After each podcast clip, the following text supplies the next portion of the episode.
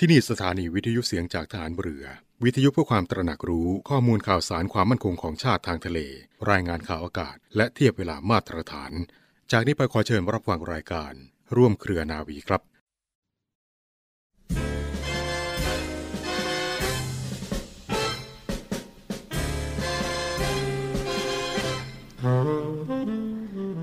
การมีเสรีภาพนั้นเป็นของที่ดีอย่างยิ่ง แต่เมื่อจะใช้จำเป็นต้องใช้ด้วยความระมัดระวังและความรับผิดชอบ ไม่ให้ล่วงละเมิดเสรีภาพของผู้อื่นที่เขาก็มีอยู่เท่าเทียมกัน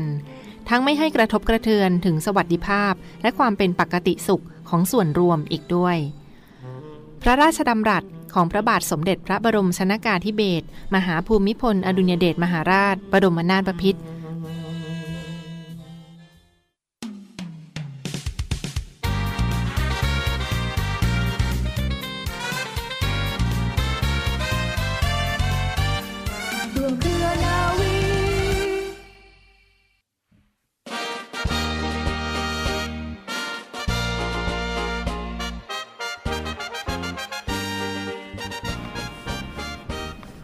วัสดีค่ะ ต้อนรับเข้าสู่เรื่องราวพิเศษด้านสุขภาพมาฝากฟังกันนะสาระน่ารู้ถึงสุขภาพในส่วนของกองทัพเรือมาฝากฟังกันในช่วงนี้ค่ะ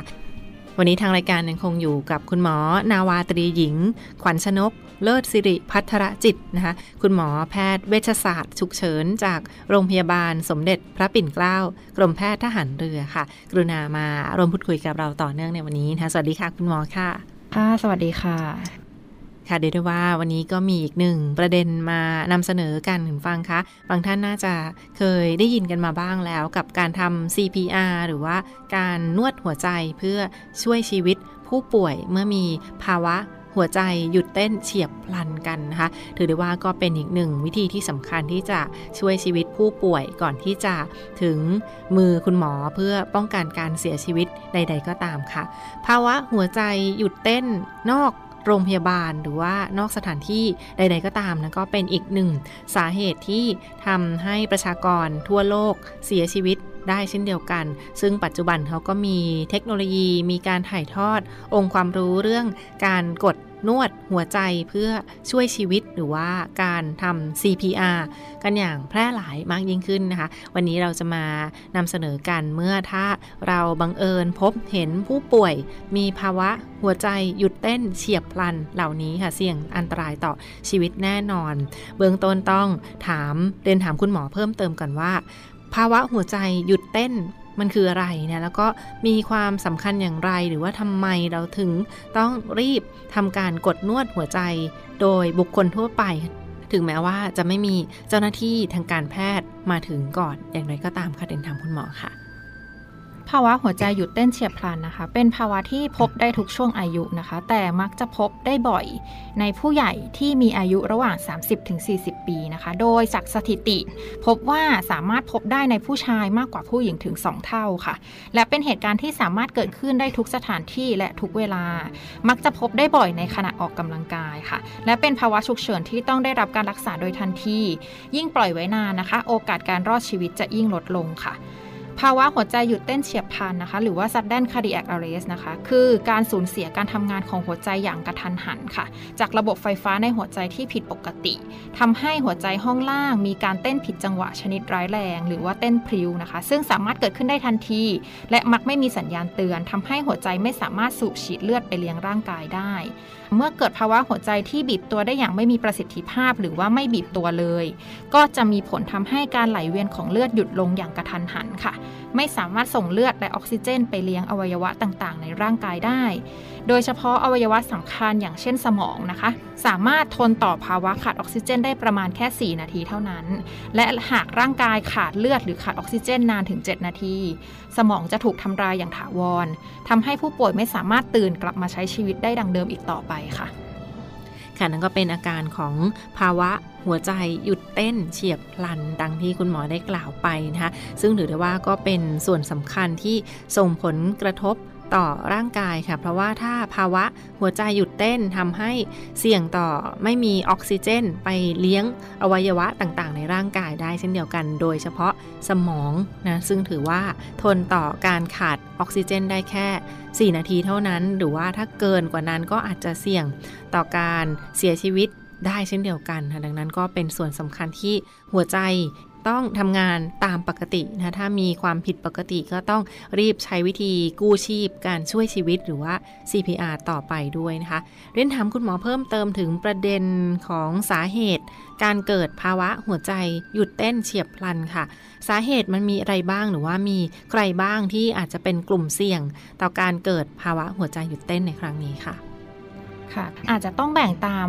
วัยอายุนะคะ อย่างที่บอกไปว่าโดยส่วนใหญ่มักจะพบในผู้ป่วยอายุ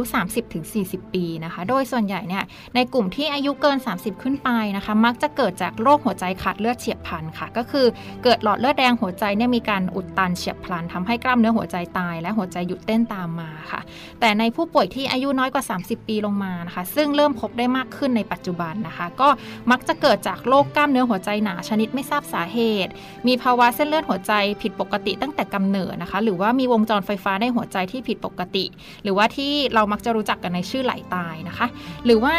ในยุคสมัยนี้นะคะ ผู้ป่วยที่เริ่มมีอายุน้อยลงเนี่ยมักจะเริ่มมีโรคอื่น ๆ ร่วมด้วยเช่น เบาหวาน ไขมันในเลือดสูง ความดันโลหิตสูงนะคะ ก็เป็นปัจจัยเสี่ยงนะคะ นอกจากนี้การสูบบุหรี่ ก็เป็นการเพิ่มโอกาสการเกิดภาวะ หลอดเลือดแดงหัวใจอุดตันเฉียบพลันได้ค่ะ นอกจากนี้เนี่ยก็คือประวัติการเสียชีวิตกระทันหันจากโรคหัวใจใน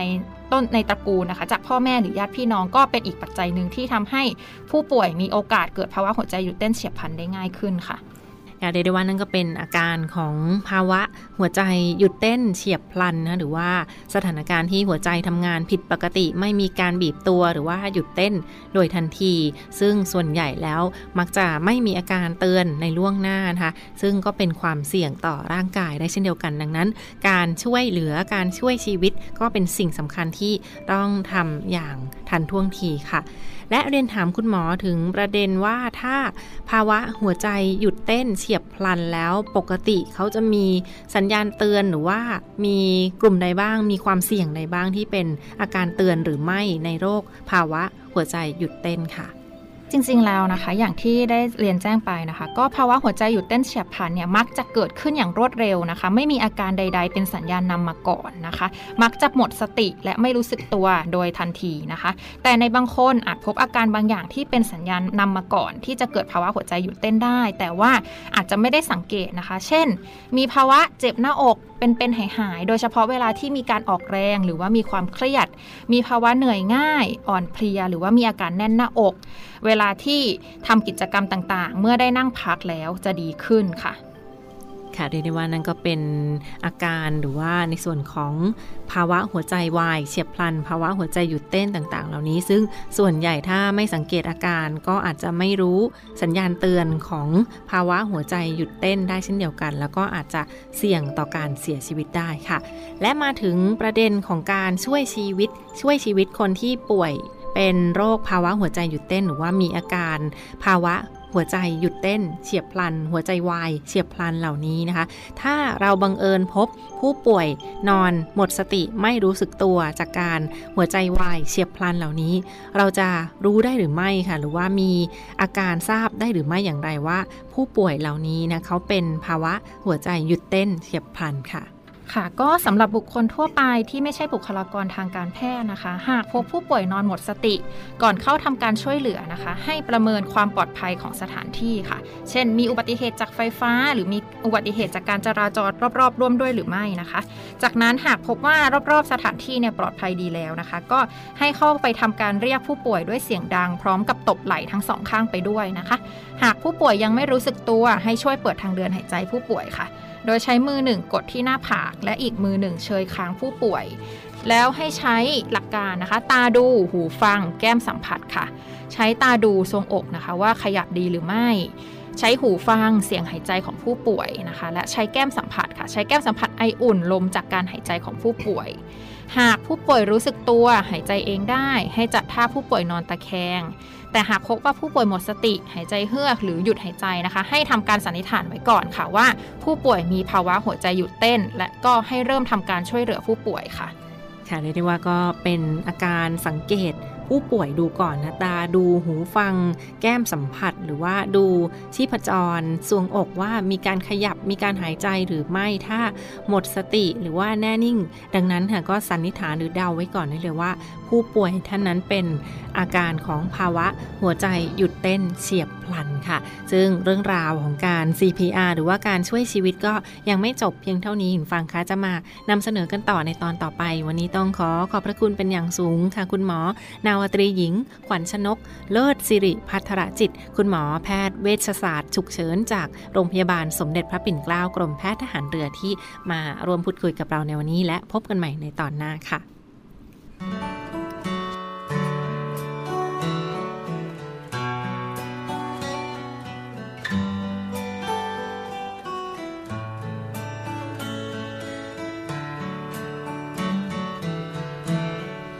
ยามที่ท้อแท้ ขอเพียงแค่คนหนึ่ง จะคิดถึง และคอยห่วงใยในยามที่ชีวิตมนมอง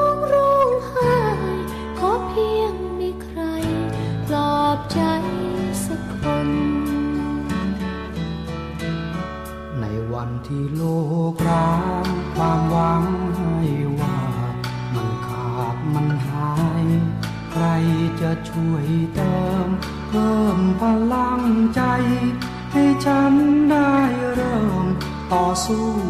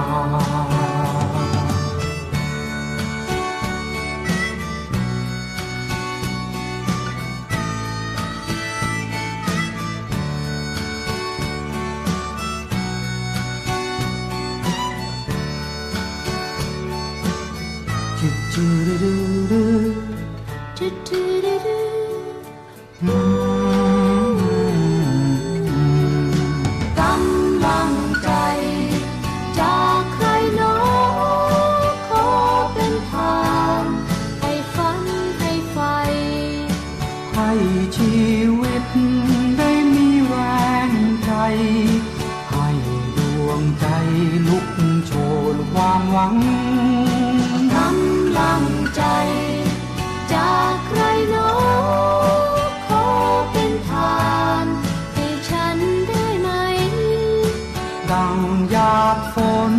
บนฟากฟ้าไกล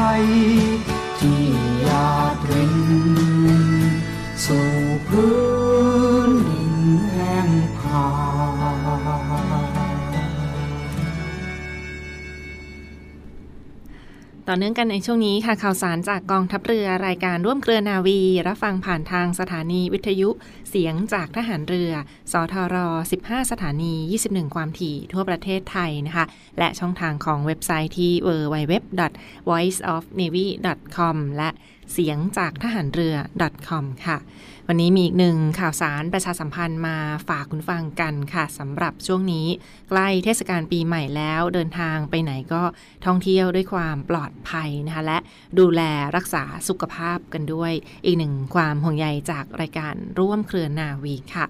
รายการวันนี้ค่ะมีข่าวประชาสัมพันธ์ในส่วนของกองทัพเรือโดยโรงเรียนดุริยางทหารเรือฐานทัพเรือกรุงเทพนะคะกำลังเปิดรับสมัคร นักเรียนดุริยางทหารเรือประจำปีการศึกษา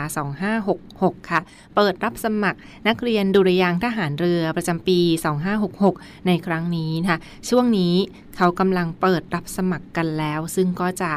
ปิดรับสมัครค่อนข้างเร็วนิดนึงนะในวันที่ 21 มกราคมด้วย ดังนั้นท่านใดที่มีบุตรหลานหรือว่าน้องๆ ท่านใดที่สนใจจะศึกษาต่อในส่วนของกองทัพเรือโดยโรงเรียนดุริยางทหารเรือนะคะก็กำลังเปิดรับสมัครผ่านช่องทางอินเทอร์เน็ตนะคะช่องทางออนไลน์ ตั้งแต่บัดนี้เป็นต้นไปค่ะ เตรียมตัวให้พร้อมแล้วก็มาร่วมสมัครสอบ กันได้กับนักเรียนดุริยางทหารเรือประจำปี 2566 นะคะ ซึ่งเปิดรับสมัครผ่านอินเทอร์เน็ตที่เว็บไซต์ของดุริยางทหารเรือฐานทัพเรือกรุงเทพ หรือ w w w rtnsm.com นะคะ w w w rtnsm.com หรือว่าลองคลิกเข้าไปดูรายละเอียดกันง่ายๆ ก็ได้ที่ Facebook Fanpage ของโรงเรียนดุริยางทหารเรือค่ะ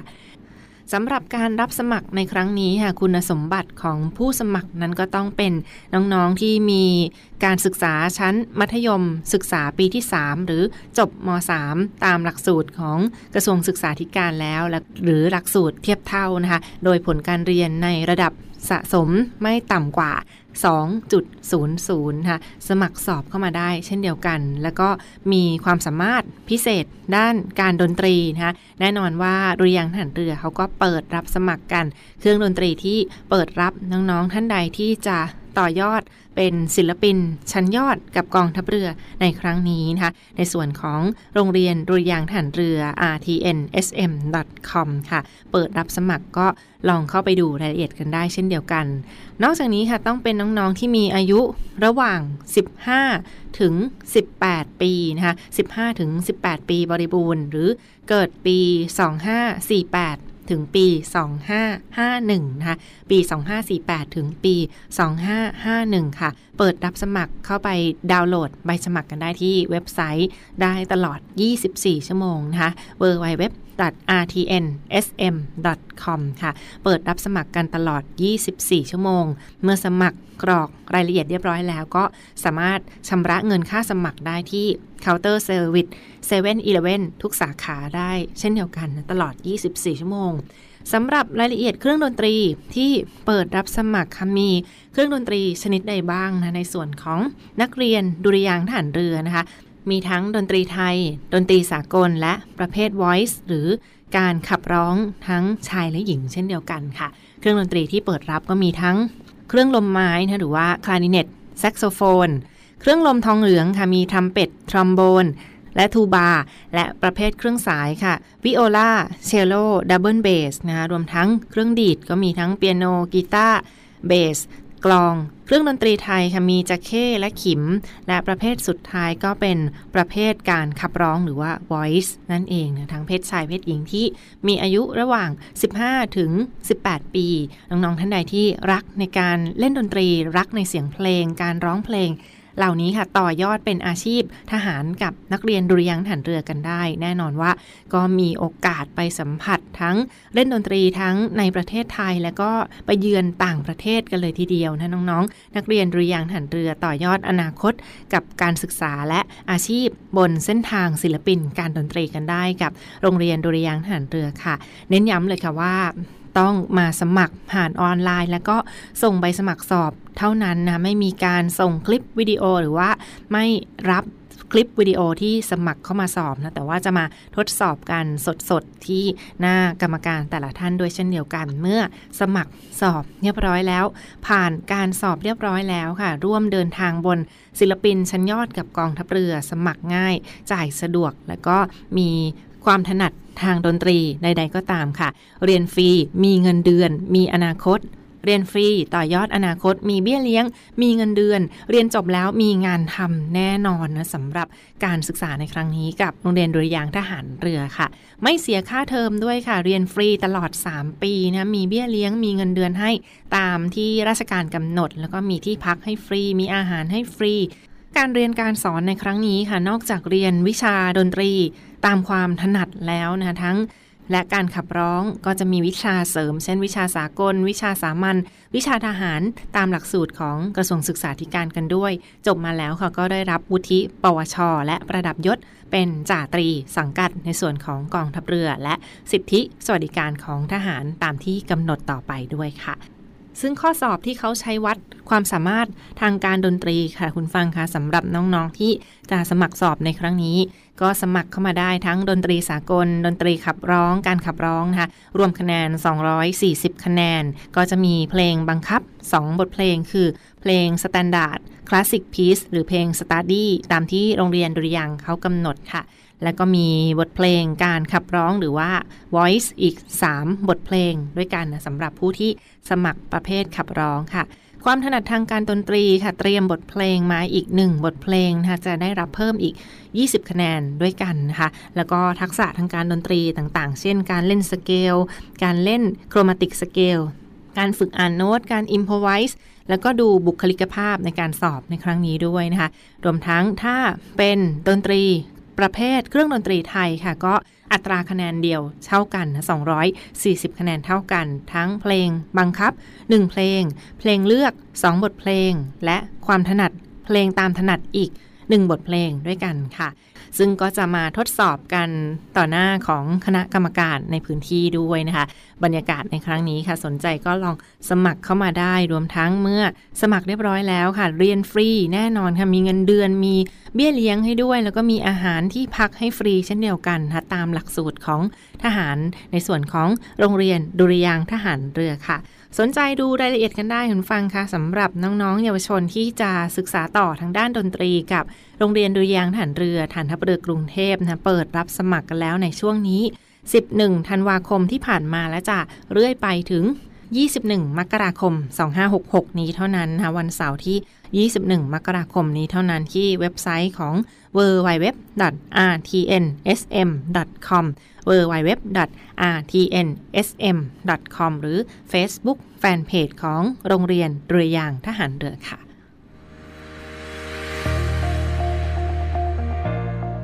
The Trusted Navy ขอเชิญร่วมติดตามข่าวสาร ภารกิจ และเรื่องราวที่น่าสนใจของกองทัพเรือ ผ่านช่องทาง YouTube ของกองทัพเรือด้วยการกดไลค์ กดติดตาม YouTube Channel กองทัพเรือ Royal Thai Navy Official Channel มาอัปเดตข่าวสารและร่วมเป็นส่วนหนึ่งของกองทัพเรือที่ประชาชนเชื่อมั่นและภาคภูมิใจ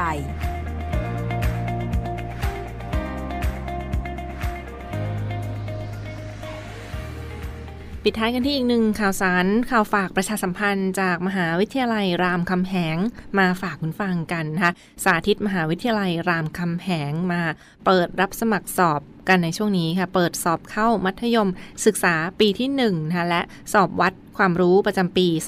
2566 ค่ะ โรงเรียนสาธิตมหาวิทยาลัยรามคำแหง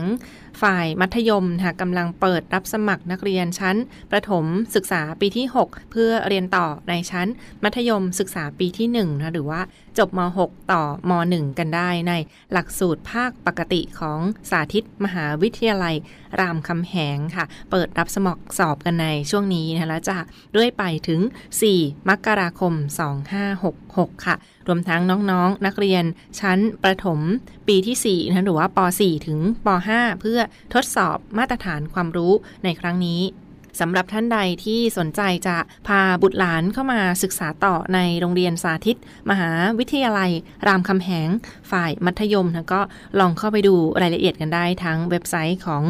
มหาวิทยาลัยรามคำแหง หรือโรงเรียนสาธิต มหาวิทยาลัยรามคำแหงกันในครั้งนี้นะคะ เปิดรับสมัครผ่านช่องทางออนไลน์ หรืออินเทอร์เน็ตค่ะที่ www.ds.ru.ac.th นะคะ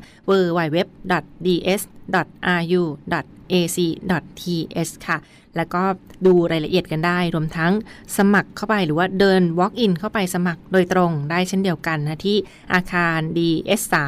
ที่โรงเรียนสาธิต มหาวิทยาลัย รามคำแหง กรุงเทพมหานครค่ะ สอบถามรายละเอียดเพิ่มเติมได้เช่นเดียวกันค่ะ ที่หมายเลขโทรศัพท์นะคะ02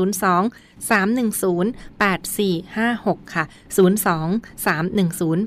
8456 หรือ Facebook Fanpage ของโรงเรียนสาธิต มหาวิทยาลัยรามคำแหงฝ่ายมัธยมค่ะ และทั้งหมดก็คือเรื่องราวจากรายการร่วมเครือนาวีที่มาฝากประชาสัมพันธ์กันในช่วงนี้ ขอขอบคุณที่ติดตามรับฟังนะคะ พบกันได้ใหม่ทุกวันเวลาประมาณ 12นาฬิกาเป็นต้นไปทางสถานีวิทยุเสียงจากทหารเรือค่ะและทั้งหมดคือข่าวสารจากรายการร่วมเครือนาวีในวันนี้ขอบคุณทุกท่านที่ติดตามรับฟังนะคะและพบกันได้ใหม่ ในทุกวันเวลาประมาณ 12 นาฬิกาเป็นต้นไป ทางสถานีวิทยุเสียงจากทหารเรือ วันนี้ลาไปก่อน สวัสดีค่ะ